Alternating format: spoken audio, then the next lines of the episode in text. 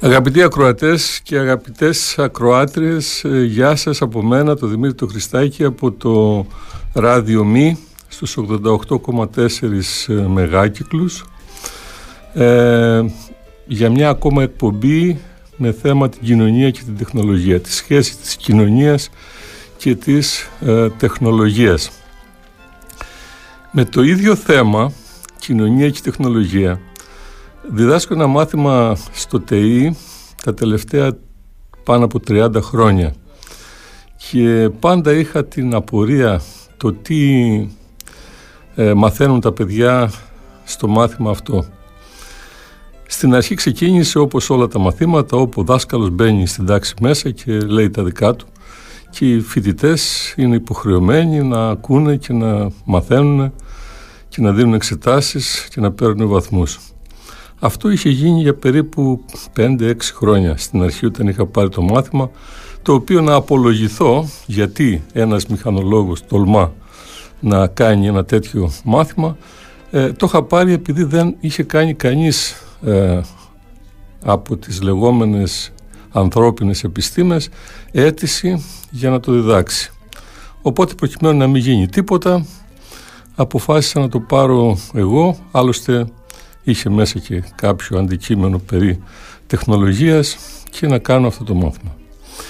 Μετά από 30 χρόνια εμπειρία πάνω σε αυτό το, στη διδασκαλία της σχέσης της κοινωνίας και της τεχνολογίας κατέληξα στο ότι η τεχνολογία ταυτίζεται με την κοινωνία και γιατί κατέληξα πάνω σε αυτό και πώς κατέληξα πάνω σε αυτό να πω ότι ταυτίζεται η κοινωνία με την τεχνολογία. Ακούγεται λίγο βαρύ αυτό. Κατέληξα στο, στην ταύτιση της τεχνολογίας με την κοινωνία επειδή έμαθα και το λέω χωρίς να ντρέπομαι στην ηλικία μου έμαθα ότι η κοινωνία η πραγματική κοινωνία αυτή που μας κάνει να κοινωνούμε μεταξύ μας, να βρίσκουμε κοινά πράγματα μεταξύ μας, δεν είναι αυτή η κοινωνία την οποία γράφουν τα λεξικά, ότι είναι δηλαδή η κοινωνία ένα σύνολο ανθρώπων κτλ. κτλ.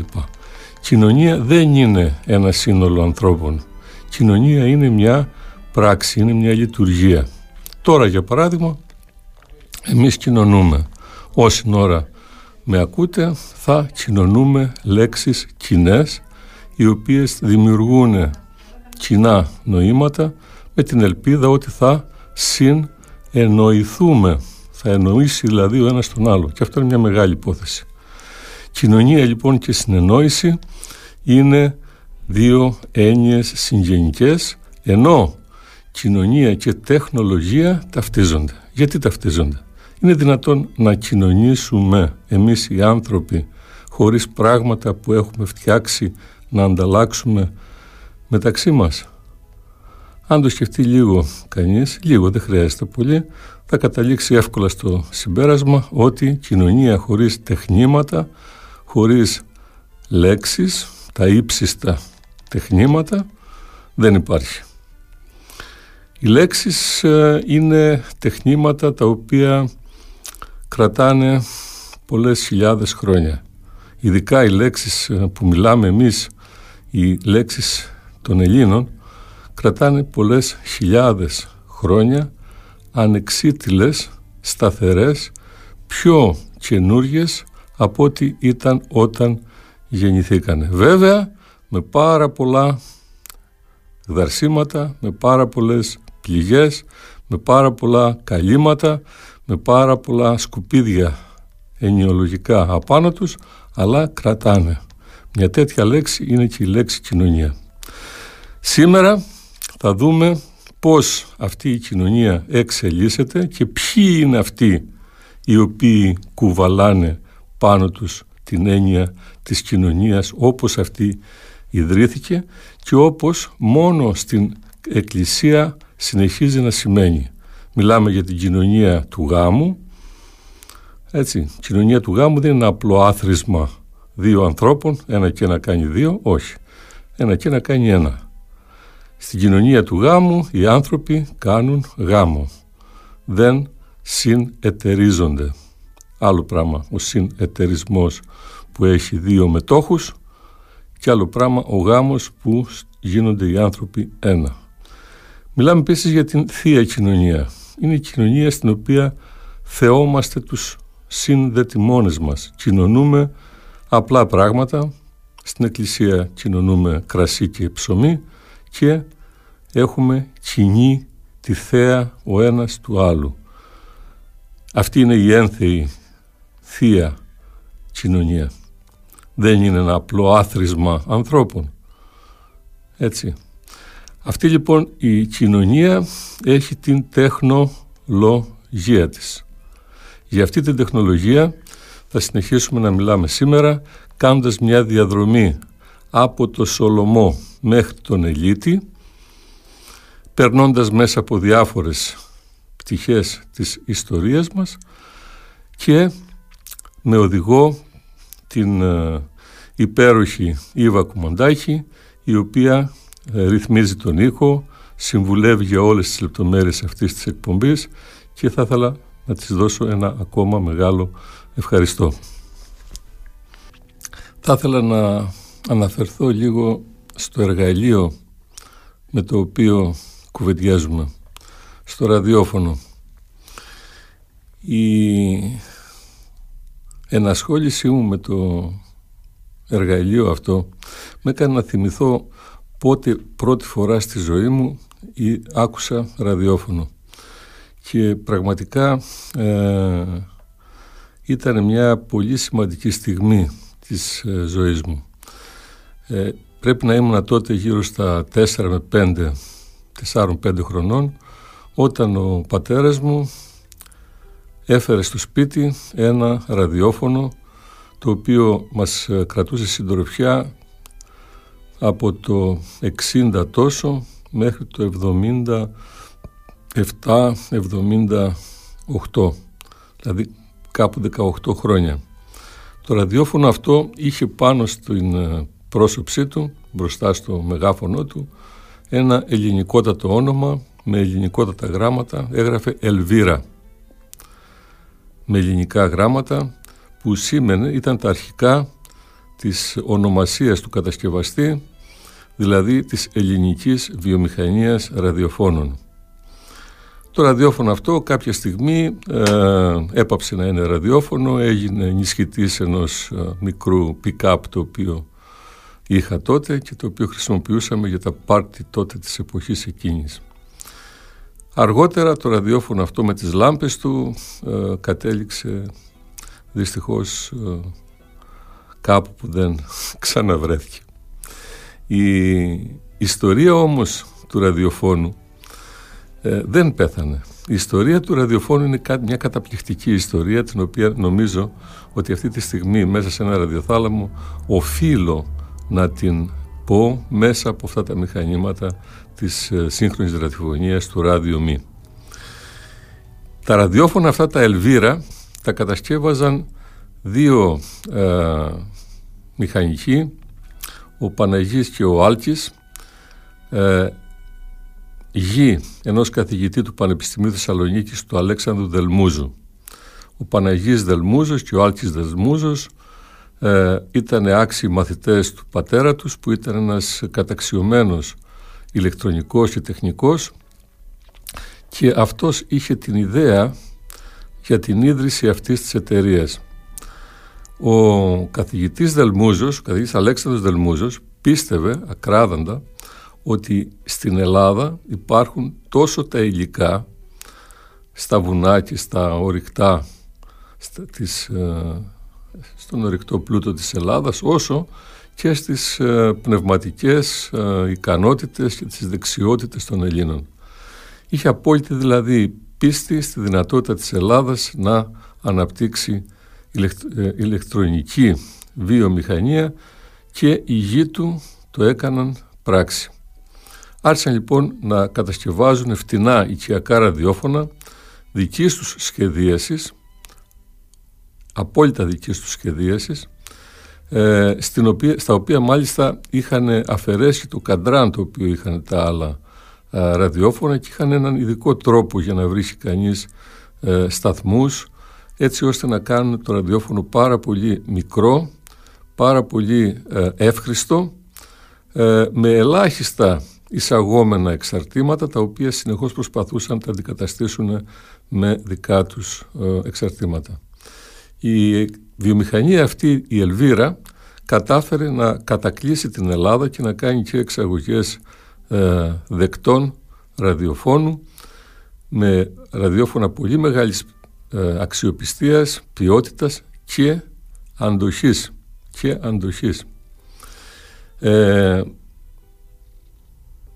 το 1940, λίγο πριν την εισβολή των ε, Ιταλών και των Γερμανών και των Βουλγάρων, η Ελβίρα ε, πρότεινε στο Υπουργείο Στρατιωτικών της Ελλάδας, του τότε του Μεταξά, την επιτόπια κατασκευή ραδιοδεκτών για το στρατό, μικρότερων, ελαφρύτερων και με καλύτερη ευαισθησία, καλύτερη πιστότητα ήχου από τους ήδη χρησιμοποιούμενους γερμανικούς Λόρεντς. Δυστυχώς ο ελληνικός στρατός ε, όπως και πολλές, φορές, πολλές άλλες φορές αρνήθηκε την ε, προσφορά της ελληνικής βιομηχανίας να κατασκευάσει ε, αυτούς τους, αυτά τα εργαλεία για τον στρατό. Στη διάρκεια της κατοχής η Ελβίρα κατάφερε να παραμείνει σε λειτουργία με ένα προσωπικό 110 ατόμων λόγω της προπολεμικής εμπορικής σχέσης που είχε με τη γερμανική Siemens.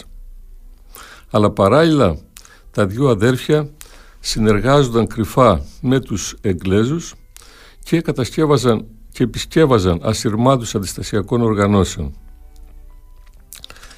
Στα μέσα του 1944 όμως η δράση τους αυτή προδόθηκε και τα αδέρφια συνελήφθησαν από, τον, από τους Γερμανούς ενώ το εργοστάσιο λαιλατήθηκε και καταστράφηκε από τους Γερμανούς ε, και ε, ε, έπαψε πια να ε, υπάρχει με τη μορφή την οποία την είχε, το είχε ξεκινήσει ο πατέρας τους ο Αλέξανδρος Δελμούζος. Το εργοστάσιο καταστράφηκε. Τα δύο αδέρφια κατάφεραν να δραπετεύσουν και να γλιτώσουν την εκτέλεση την οποία είχαν καταδικαστεί και ε, αργότερα ξεκίνησαν πάλι να αναπτύσσουν τη βιομηχανία αυτή και να φτιάξουν και το ραδιόφωνο το οποίο κάποτε είχε φέρει ο πατέρας μου, αξέχασα το είχε αγοράσει από το κατάστημα του Βαλαβάνη ε, στο Ηράκλειο. Ίσως να γεννήθηκε η απορία γιατί επελέγει αυτό το τραγούδι σε στίχους του Διονύση του Σολομού αυτή τη στιγμή στην οποία μιλάμε για μια βιομηχανία ε, ραδιοφώνων. Μια βιομηχανία ραδιοφώνων η οποία καταστράφηκε από τους ε, Γερμανούς αργότερα μετά τον, την εισβολή των Άγγλων στην Ελλάδα ε, αποζημιώθηκε το αποζημιώθηκαν οι αδερφοί Δελμούζου για τις υπηρεσίες που είχαν προσφέρει στους Εγγλέζους ε, παρέχοντάς τους ε, πομπούς και τα λοιπά, και τα λοιπά και παρά την άρνηση και πάλι του ελληνικού στρατού να δεχτεί δικούς τους, δικά τους ε, μηχανήματα ε, πρέπει να πούμε ότι οι αδερφοί Δελμούζου είχαν κατασκευάσει τον καιρό εκείνο δεκαετία του 50 είχαν κατασκευάσει ε, ράδιο τηλέφωνα. Ε, μην πάει το μυαλό μας ότι είχαν φτιάξει σαν τα κινητά τα δικά μας που βάζουμε στην τσέπη. Ήταν κάτι πολύ πιο ογκώδη.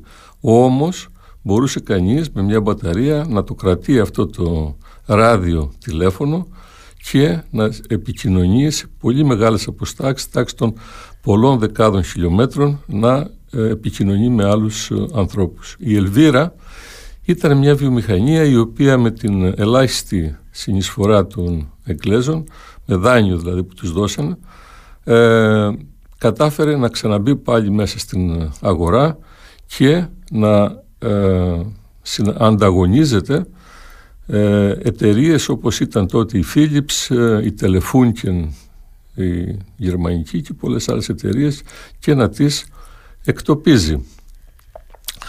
Ε, Το μέλλον της βέβαια ε, σταμάτησε όταν ήρθαν τα Ιαπωνέζικα, τα τρανζίστορ. Θυμάμαι όταν στο χωριό μου στη Βιάνο, Πιτσιρίκη, είδαμε τα πρώτα, ε, τα, πρώτα, τα πρώτα τρανζίστορ. Και μπαίνω στον πειρασμό να σας ε, διηγηθώ μια εμπειρία που είχα πιτσιρίκι ε, στο καφενείο εκεί της γειτονιάς μου στην πλάκα της Βιάνου ακούγοντας τότε δεν υπήρχαν τηλεοράσεις, δεν υπήρχαν τίποτα άλλο και τα βράδια όταν νύχτωνε κουρασμένα τα πιτσιρίκια εκεί της γειτονιάς, καθόμαστε στο καφενείο και μας κερνάγανε. Ε, καμιά φορά παίρναμε και μέρος στην κουβέντα με ό,τι χαζομάρες λέγαμε τότε μικρά παιδιά που είμαστε. Ε, ήταν λοιπόν ένα βράδυ ένας ε, χωριανός μου, ο Γιώργος Κοκολάκης ή Πανίσος, ο οποίος διάβαζε στην εφημερίδα ε, κάποια Μεσόγειος, η πατρίδα θα ήταν το πιο πιθανόν, διάβασε λοιπόν για τα Ιαπωνέζικα τρανζίστορ. Και έλεγε μέσα η εφημερίδα ότι το τρανζίστορ έχει μέσα ηλεκτρόνια και τα ηλεκτρόνια κάνουν τον ήχο να ακούγεται και τα λοιπά και τα λοιπά. Προσπαθούσε ο, ο χωριανός μας ο Μπάρμπα Κοκολάκης ο Γιώργος ο Πανίσος να εξηγήσει με δικά του λόγια τη λειτουργία του τρανζίστορ. Απέναντι καθόταν ένας γείτονας, ο Αρίστιπος, ε, Βοσκός, ε, ο Αρίστιπος δεν ήξερε πολλά γράμματα, είχε πει και κάτι παραπάνω και άρχισε να ε, έχει τις αντιρρήσεις του για την τεχνολογία του τρανζίστορ. Κάποια στιγμή παίζει μια μπουνιά στο τραπέζι απάνω και λέει του Πανίσου αν το δω το ηλεκτρόνιο να κάνει ντίνγκι ντόγκα πάνω στο τραπέζι ηλεκτρόνιο δεν υπάρχει. Τώρα πιτσιρί και εγώ μπροστά στην τόση αποφασιστικότητα του Αρίστηπου νομίζω ότι πήρα το μέρος του Αρίστηπου παρά το ότι ο Πανίσος, ο Μπάρμπα Γιώργος Κοκολάκης μάλλον ήξερε πολύ περισσότερα γράμματα αλλά η αποφασιστικότητα του Αρίστηπου ήταν καθοριστική. Από τότε μου έμεινε μέσα στα βάθη της ψυχής μου ότι α, δεν το δω το ηλεκτρόνιο να κάνει ντίνγκι ντόγκα πάνω στο τραπέζι, ηλεκτρόνιο δεν υπάρχει. Radio Me 88,4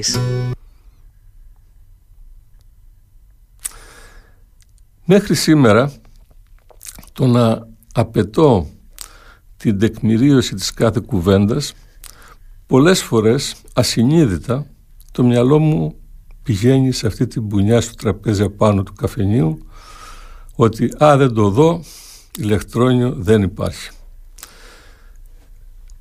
Ακόμα και σήμερα προσπαθώ να καταλάβω και δεν είναι καθόλου, δεν τρέπουμε καθόλου που το λέω, προσπαθώ να καταλάβω αυτά τα ηλεκτρόνια πώς είναι φτιαγμένα. Πώς είναι φτιαγμένα. Πώς είναι δομημένα. Πόσα χρόνια ζουνε. Παλιώνουνε. Είναι αιώνια. Το σύμπαν είναι φτιαγμένο από ηλεκτρόνια τα οποία κάποια στιγμή κατασκευαστήκανε, προκύψαν και ποτέ δεν πεθαίνουν. Για όλα αυτά τα πράγματα απαντήσεις δεν έχω πάρει.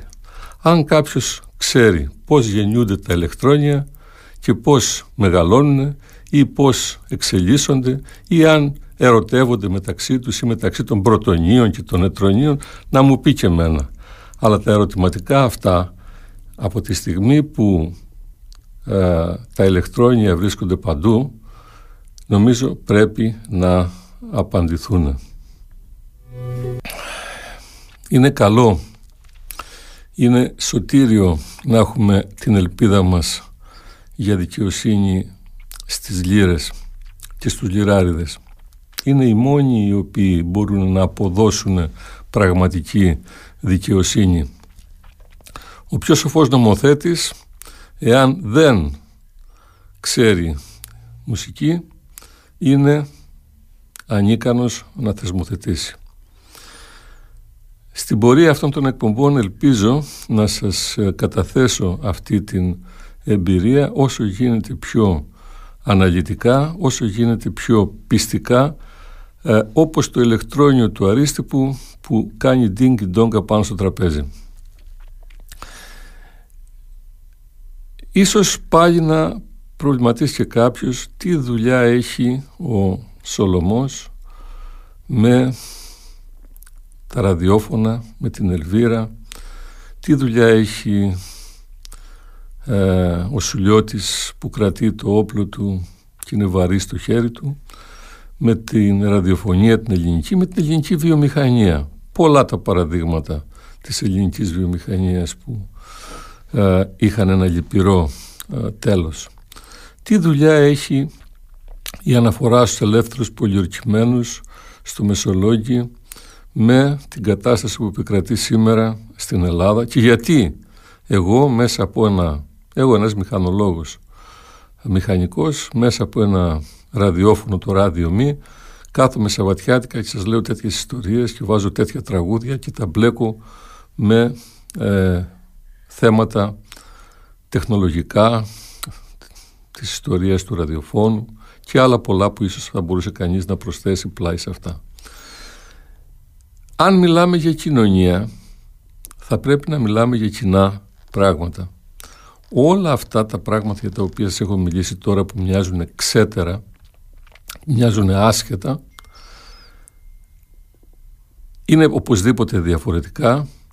Επειδή είναι διαφορετικά εμφανίζουν ένα ενδιαφέρον, γεννούν ερωτήματα και τα ερωτήματα τα οποία γεννούν συντείνουν σε κάτι το οποίο νομίζω πως είναι ε, αυτονόητο. Το ότι οι Έλληνες το 21 ξεσηκωθήκανε δεν ήταν απλά μία ε, υπόθεση παρέας και κοινού πολιτισμού κτλ. κτλ. Τον πολιτισμό τους, τη γλώσσα τους ε, κτλ. Μέσα στην Οθωμανική Αυτοκρατορία οι Έλληνες τον είχαν. Μπορούσαν να πηγαίνουν σε εκκλησίες τους, ο Πατριάρχης του Κωνσταντινούπολη ήταν άθικτος, είχαν κρεμάσει βέβαια μερικούς πατριάρχες, αλλά οι συνθήκες που τους είχαν κρεμάσει ε, είναι θέμα που μπορούμε να το κουβεντιάσουμε σε κάποια άλλη εκπομπή, όμως δεν είναι αυτό το ζήτημα. Ε, η έννοια της ελευθερίας για την οποία οι Έλληνες ξεσηκωθήκανε το 1921 η ελευθερία για την οποία οι Έλληνες πολεμήσανε στην ε, εισβολή των ε, Γερμανών, Ιταλών, των φασιστών, των ναζιστών και όλων των υπόλοιπων που εισβάλλανε στην Ελλάδα ε, και είχαν χρόνια, είχαμε χρόνια τέτοιων εισβολών και έχουμε ακόμα. Ε, όλες αυτές οι, οι εισβολές δεν περιορίζονται μόνο στις ένοπλες εισβολές. Το ότι η,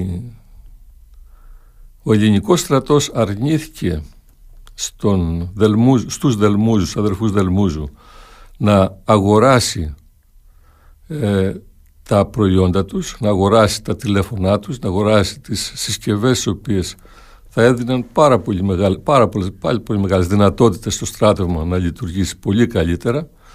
Ε, το γεγονός αυτό καταδεικνύει ότι η, ο πόλεμος δεν γίνεται μόνο στην πρώτη γραμμή κρατώντας όπλα και κανόνια αλλά ο πόλεμος γίνεται σε όλες τις ε, μορφές της κοινωνικής ζωής και οι ήτες τις οποίες έχει υποστεί ο ελληνικός λαός και συνεχίζει να υφίσταται, να υφίσταται οι ήτες αυτές ε, διαπνέουν όλη την κοινωνική ε, ζωή.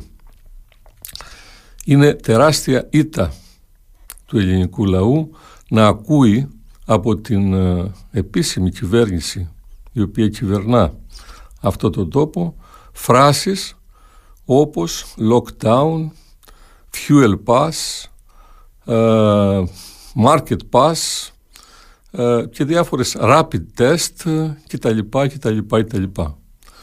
Είναι, είναι πολύ βαριές βόμβες στην καρδιά της ελληνικής γλώσσας, στην γλώσσα με την οποία η κυβέρνηση απευθύνεται στον ελληνικό λαό.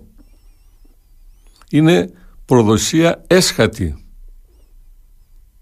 η χρήση τέτοιων λέξεων από επίσημα κυβερνητικά χείλη, από επίσημες ε, κρατικές δομές να ζητούν ε, rapid test rapid test για να μπεις μέσα στο νοσοκομείο, ο επίσημος όρος που σου ζητάει ο, α, ο securitas, αν είναι δυνατόν.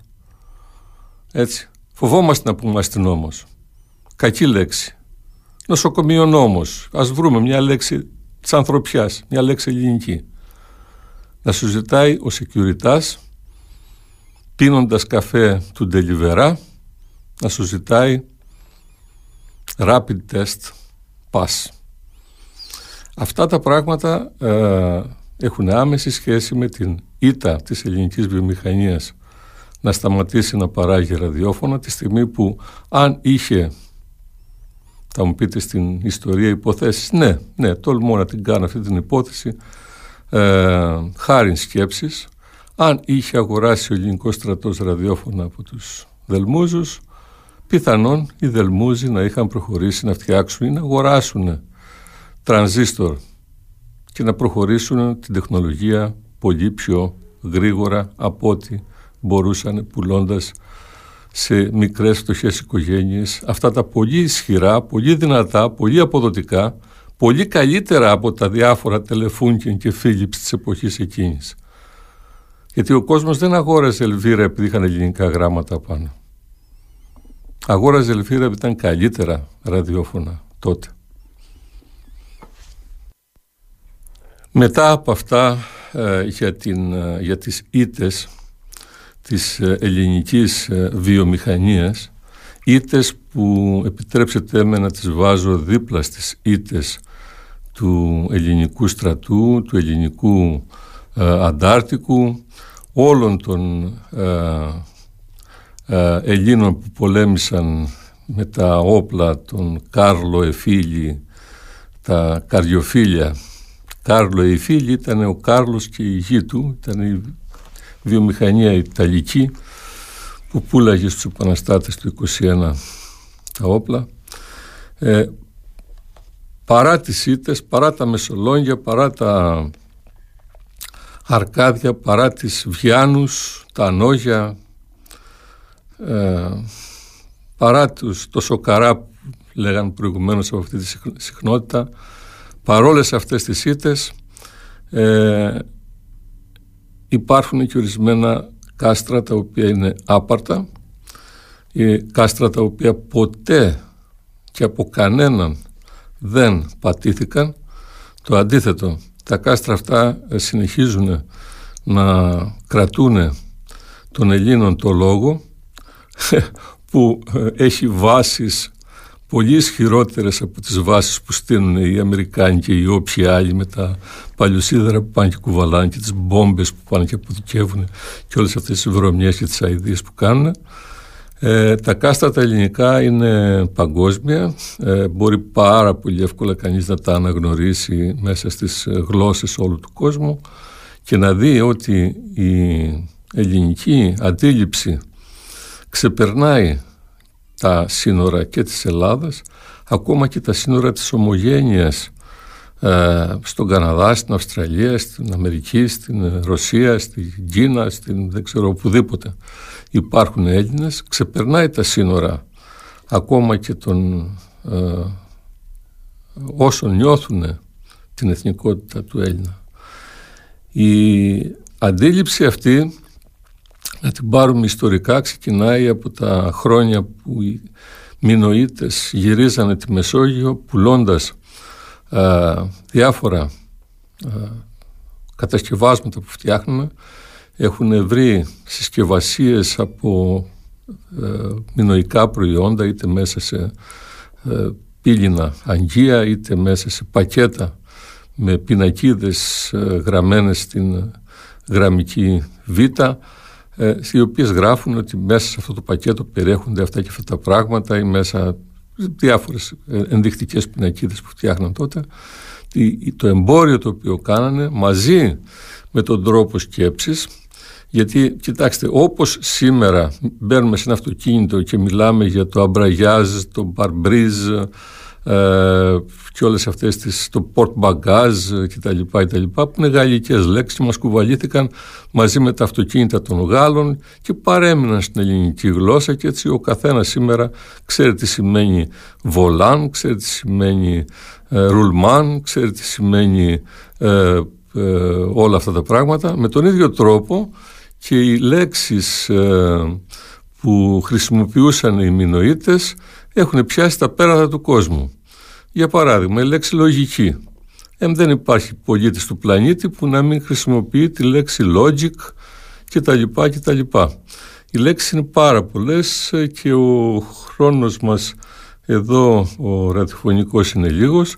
Σας υπόσχομαι όμως σε μια επόμενη εκπομπή να σας διαβάσω ένα κείμενο γραμμένο στα ελληνικά με 100% ελληνικές λέξεις. Και δεν μιλάω για το κείμενο του Μακαρίτου Ζολότα, του τραπεζίτη, ε, το οποίο και αυτό είναι πάρα πολύ. Το έχει διαβάσει μπροστά στο, ε, σε μια συνέλευση του Οργανισμού Ηνωμένων Εθνών. Ε, θα σας μιλήσω για ένα κείμενο το οποίο ο καθένας από εμά μπορεί να το γράψει χρησιμοποιώντας το μεταφραστήρι του Google. Ε, και θα κάνουμε παρατηρήσεις πάνω σε αυτό. Και θα μου πείτε ρε φίλε τι σημασία έχει τώρα το αν ο κόσμος μιλάει ελληνικά ή δεν μιλάει ελληνικά. Έχει σημασία. Έχει σημασία γιατί όταν ε, απαξιώνουμε ένα εκφραστικό εργαλείο όπως είναι η ελληνική γλώσσα είναι πολύ μεγαλύτερη ζημιά από τη ζημιά να απαξιώνουμε μία βιομηχανία ραδιοφώνων. Εντάξει, την καταστρέψαν τη βιομηχανία των ραδιοφώνων. Ε, πάνε να καταστρέψουν και τη γλώσσα. Ε, με αυτό πάει πολύ. Εδώ δεν παίζουμε.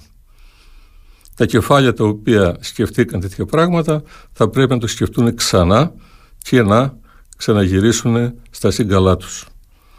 Δεν χρειάζεται ανοχή. Δεν μπορεί να υπάρξει ανοχή για τέτοιου είδους ζημιές στον, στον εθνικό ιστό. Γιατί ο εθνικός, ο ελληνικός ιστός είναι μια αξία παγκόσμια. Όποιος την χαλάει, χαλάει την παγκόσμια ανθρώπινη κληρονομιά. Δεν είναι απλά μία ύβρις στην ελληνικότητα της σκέψης είναι μια ύβρις απέναντι στην ανθρωπιά του ανθρώπινου είδους, συνολικά. συνολικά. Γι' αυτό όλες αυτές οι... Ε, δεν μπορώ να τις χαρακτηρίσω, ήταν πολύ, βαριά, πολύ βαριές λέξεις που μου ήρθε στο στόμα. Όλες αυτές οι αήθεις ε, εκφράσεις θα πρέπει να διορθωθούν και μάλιστα με πάρα πολύ μεγάλη επιμέλεια και, με πάρα πολύ, ε, και πάρα πολύ γρήγορα. Θέλω κλείνοντας τη σημερινή εκπομπή να κάνω μια αναφορά στο μεγάλο ε, Έλληνα τον ε, Ρίγα το Φεραίο. Ο Ρίγας ο Φεραίος ε, έγραψε διάφορα κείμενα. Το μεγαλύτερο όμως σε βάρος και όγκο βιβλίο με το οποίο ασχολήθηκε και το οποίο δημοσίευσε με δικά του έξοδα το τύπωσε με δικά του έξοδα ήταν το φυσικής απάνθισμα. Διαβάζω από τον πρόλογο του βιβλίου γραμμένα από τον ίδιο το Ρίγα. Γράφει ο Ρίγας. Φυσικής απάνθισμα δια τους αγχήνους και φιλομαθής Έλληνας εκ της γερμανικής και γαλλικής διαλέκτου ερανιστέν παραρίγα βελεστινλή θεταλού. Ούτινος αναλόμασιν εξόδης συγγνώμη, ούτινος αναλόμασιν εξεδόθη προς ωφέλιαν των ομογενών. Τυπωμένο εν Βιέννη εκ της τυπογραφίας του Ευγενούς Τράπνερ το 1790. Ο Ρήγας ε, δεν ήταν κανένας επιχειρηματίας της εποχής, μεγάλος που να έχει και τεράστια κεφάλαια κτλ. Ό,τι ε, περιουσία είχε, την είχε όλη αναλώσει για να ε, κάνει εκδόσεις. Είναι πολύ γνωστός ο χάρτης που είχε φτιάξει των εθνών της Βαλκανικής γιατί μέσα στην, ε, στο όραμά του δεν ήταν μόνο το ελληνικό έθνος παρά την χρήση της ελληνικής γλώσσας ε, ήταν όλα τα έθνη τα οποία κατοικούσαν στην Βαλκανική.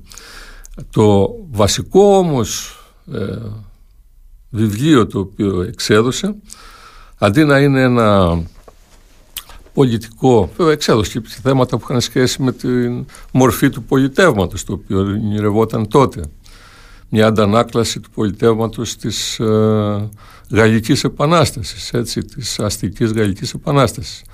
Ε, κι όμως ο Ρήγας ε, έδωσε τεράστια προσοχή, χωρίς να είναι ο ίδιος φυσικός επιστήμονας κατ' επάγγελμα, ε, μάζεψε σε 24 κεφάλαια και 180 περίπου σελίδες ε, κείμενα τα οποία αναφερόταν ε, στη σελήνη, στα άστρα, στους πλανήτες, στη γη, ε, στον ήλιο, στον αέρα, στο νερό, στις παλήριες, στη φωτιά, στις ανατιμιάσεις της γης, για, τις, για την καταχνιά και τα σύννεφα, για τη βροχή, για τη δροσιά και την πάχνη, για τις αστραπές, για τους ανέμους και ένα σωρό άλλα για τα μέταλλα, τα δέντρα, τα φυτά, τη βιολογία και άλλα πράγματα. Όταν λοιπόν ο, ο, ο Ρήγας, ο επαναστάτης, ο Έλληνας, ε, παραδίδει στους αγχήνους και φιλομαθείς Έλληνες ό,τι μπόρεσε να μαζέψει από τη μεταφυτευμένη στην, στις παιδιάδες και στις βόρειες παιδιάδες της Ευρώπης και στη, στη Δυτική Ευρώπη ε, ελληνικές αντιλήψεις για τον κόσμο όπως είχαν εξελιχθεί φυσικά στις χώρες αυτές ο Ρήγας πιστεύει ότι μόνο με την τεχνική παιδεία με τη φυσική ε, δεν κάθισε να μεταφράσει λογοτέχνες και τα λοιπά που θα μπορούσε να το κάνει ήταν σε θέση να κάτσει να μεταφράσει λογοτεχνία δεν κάθισε να μεταφράσει ξέρω εγώ του ε, θεατράνθρωπου του πώς τον λέγανε του Σέξπιρ του Εγγλέζου ή άλλα βαριά πράγματα από την παραγωγή των Γερμανών κτλ. λοιπά Μετέφρασε φυσική. Μετέφρασε φυσική. Φυσική επιστήμη. Γιατί ήξερε πάρα πολύ καλά ότι η φυσική επιστήμη της εποχής εκείνης, το τέλη του 18ου αιώνα, ήταν η βάση της ανάπτυξης της τεχνολογίας και η τεχνολογία ήταν η βάση ανάπτυξης της οικονομίας και η οικονομία ήταν η βάση της ανάπτυξης της κοινωνίας και η δύναμη για να γίνει αυτό που οραματιζόταν η ε, απελευθέρωση της Ελλάδας. Πιστεύω να μην βαρεθήκατε τη διαδρομή από την δίκαιη λύρα του Σολομού μέχρι τον, της δικαιοσύνης στον ήλιο του Ελίτη. Μέσα από όλες τις ε, όλα τα μέρη τα οποία περάσαμε τελειώσαμε και σήμερα αυτή την ε, ε, ωριαία διαδρομή. Την επόμενη φορά που θα βρεθούμε θα μιλήσουμε για θέματα αξίας τι είναι η αξία και πώς αυτή η αξία ρυθμίζει την οικονομία πώς ρυθμίζει την παιδεία πώς ρυθμίζει την κοινωνία μας